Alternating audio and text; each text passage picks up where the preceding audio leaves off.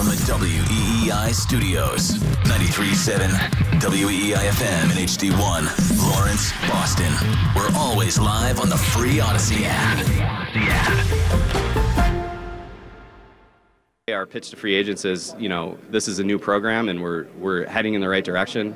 It's a new era. We have leadership with Jerod Mayo that is going to be tremendous. Like he's he's just an unbelievable leader and developer of people. And I think that, you know, as we move forward with the new offense and defense, like it's going to be it's going to be pretty special and exciting here.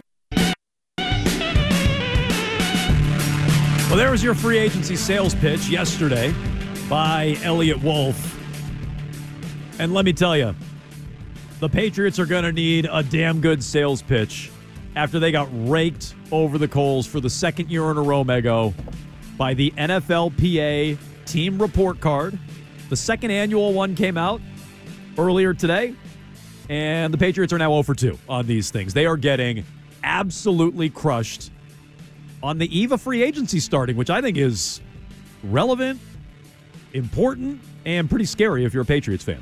Jones, did you grow up in the kind of house where bringing home your report card after school was a big deal? Uh, yeah, sure. I, the report cards were important. I usually did pretty well, but report cards were important. Yeah. If I brought home this report card, the Oh, Ottolini chance. house would be ripped apart. And I, ha- I did. Let me say it this way: I did bring home this report card on occasion when I was much younger, maybe in this period of time of seventh, sixth, seventh, eighth grade before I got on my Adderall. There were some tumultuous bringing home the report cards. I don't know how else to say this other than perhaps the Patriots need to go get evaluated by a professional. Uh, I'll tell you, uh, this probably says more about schooling in northern Vermont than it does about my intellect, but ne- never They brought- just sent you home with like a smiley Yes. face and a unicorn. crocodile and spelling. Yes, is what I got. So I uh, no, I never had a report card like this. I can tell you. Uh, but you know, I didn't exactly go to the most rigorous school system in the country. Uh, it's Jones and Mego. No Arcand yet again here on WEEI. Uh, we do have our big question of the day up now at Jones and Mego. And just know, I'm sure you've been listening to Gresh and Fauria. They covered this earlier today. The Patriots did abysmal in the NFLPA team report card. It's a player survey, okay? And it involves, uh, let's see, over 1,700 players.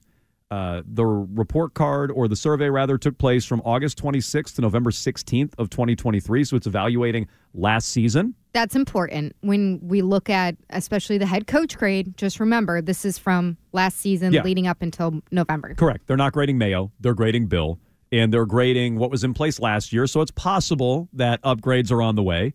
Though we said this last year during the first team report card. Oh, well, they're going to upgrade the locker room, right? I mean, they built a giant lighthouse and they they built a giant scoreboard. They're going to fix up the locker room, right? At least not yet. Uh, we we have two report cards. They've not done it yet. Answers were anonymous, and the players were evaluated again in their current workplace. So they weren't being asked about previous work stops, although that probably factored in to their grading. So the question now, and we want you to vote at Jones and Mego. You can also dial us up 617 779 7937. The Patriots finished 29th out of 32 in the second annual NFLPA team report card. What's your takeaway? And we're going to ask you, uh, well, we're going to tell you some of the specifics in this report card. Uh, so you can hear that. If you've already heard some of it, feel free to vote now. Uh, does it tell you that ownership is te- uh, cheap, or does it tell you that the players are babies? And we can get into that again at 617 779 7937. Uh, All I'll say about this, and that's just an overall singular score that you can boil it down to. And some of the other teams they're up there with are very, very unflattering. The Commanders, uh, I feel like I said this the other week. You know, the the the Pittsburgh Steelers were on there, the Chiefs were on there, and so you know, just because you you win a bunch does not mean that your ownership group is great. But the bottom five were Steelers, Patriots, Chargers, Chiefs, Commanders. Uh, I would vote Mego that it speaks volumes about ownership, and I think it's very relevant with free agency right around the corner. How'd you vote? I voted against ownership as well. Look, like, does it indicate that your players are babies? I don't know. Maybe you think that a lot of these NFL players are spoiled to this point, that they came out of these big programs like Alabama, Michigan, Texas, you know, these places that have these incredibly luxurious facilities. Well, whatever. that's where most of your talent is coming from, or that's at least the sentiment that permeates through the locker room. What it also tells me is you're not taking care of those babies' babies because without getting into the specifics, the treatment of families grade is awful. Oh, it's abysmal. It is so embarrassing. We'll get to it.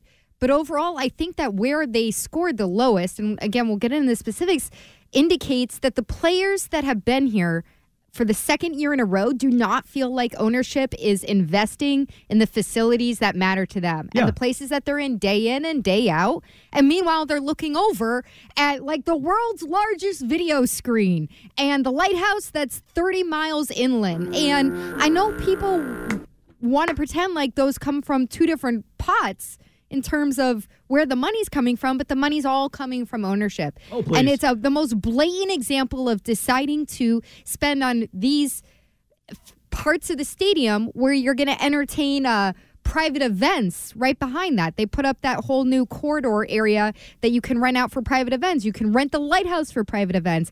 But meanwhile, the areas where your team is every freaking day and the way that they travel and their travel schedule and all these things, they feel like you're lacking. Yeah. That points to ownership for me. Uh, absolutely. The players might be babies, but do you think the Patriots employ bigger babies than the other teams around No. the league? Like the Alabama thing. I keep hearing this. Like, oh, well, uh, these players come from Alabama now, and they come from the University of Georgia and Texas and all the uh, USC.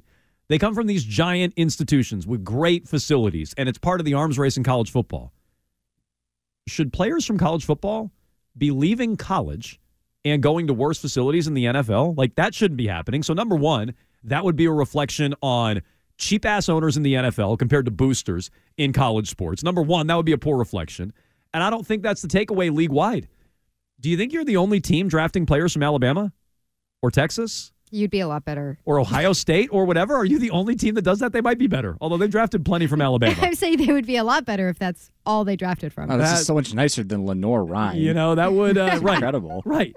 And so, you know, I, if, even if these are players coming to the NFL and the facilities are worse than college, number one, that's embarrassing. And number two, you're not the only one bringing in players from these institutions. And it's graded league wide. This is how you compare to the other organizations. You're down with the Washington Commanders. No offense, Mego. Oh, it's it's so offensive. Are you kidding? No, it's offensive that you're there with them. That is the team that makes headlines because pieces of their stadium fall on the fans during the games and after the games.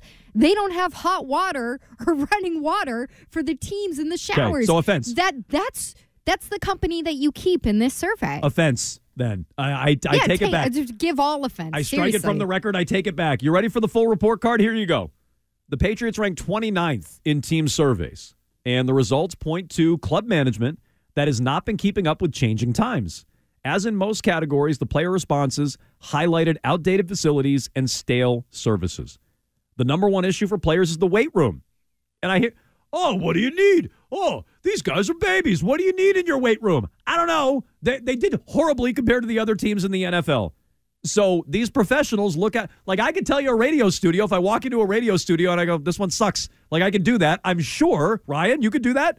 Yeah, I'm looking at one. Okay. So What are you like, I talking could- about? I could walk in and be like, uh, this radio studio, you know, I could use my headphone jack. How are your fixed. headphones doing today? Okay. So like, you know, I I understand and these players know. So like you might not understand, you might not get it. They get it. They're telling you it sucks, it blows. How do you Listen feel the them. tough team without having a tough weight room? 'Kay. That just seems silly. It ranks last. That's a great point about Mayo and Alex Van Pelt and Eliot Wolf. It ranks last in both quality of equipment as well as size. Been there.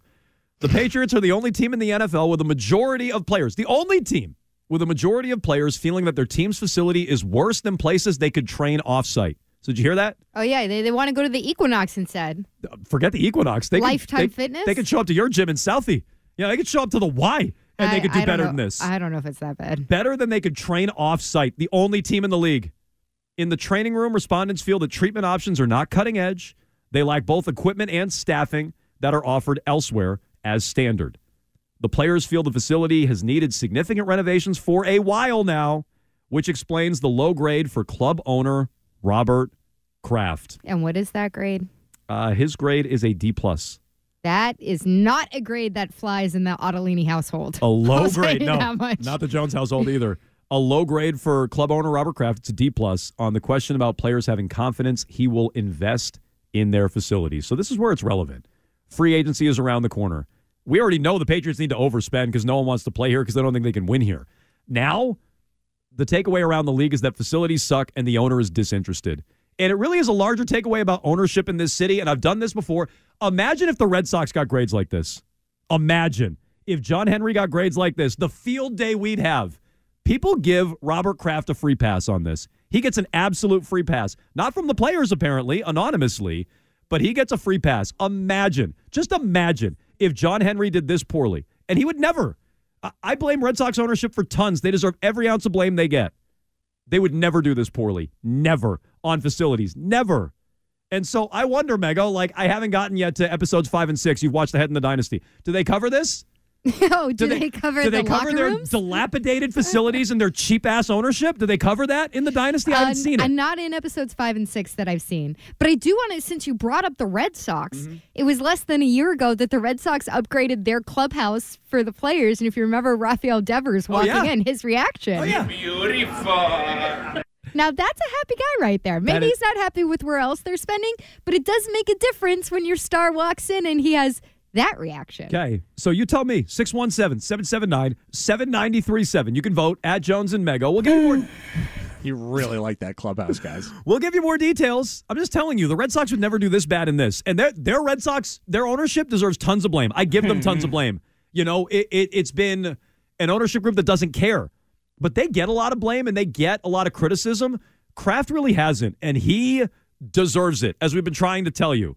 You know, never mind the other ownership groups in this city. The Celtics are about the only one investing in their team right now. Jeremy Jacobs is jacking up season ticket prices while, you know, not quite investing uh, in the same ways that he has in the past. They've spent to the cap, but they're screwing you over with your bags and they're raising season ticket prices on you. Like, ownership in this city is a real problem right now. And it coordinates and aligns with why the teams aren't doing well. They finished 29th out of 32 and they finished dead last in at least one category. Never mind Robert Kraft getting a D plus by his own players. What's your biggest takeaway? And how much does it matter? How much do you think it impacts the Patriots in free agency? You can jump in 617 779 7937. We have Brian Scalabrine joining us today at 4 o'clock. We'll talk Celtics with him.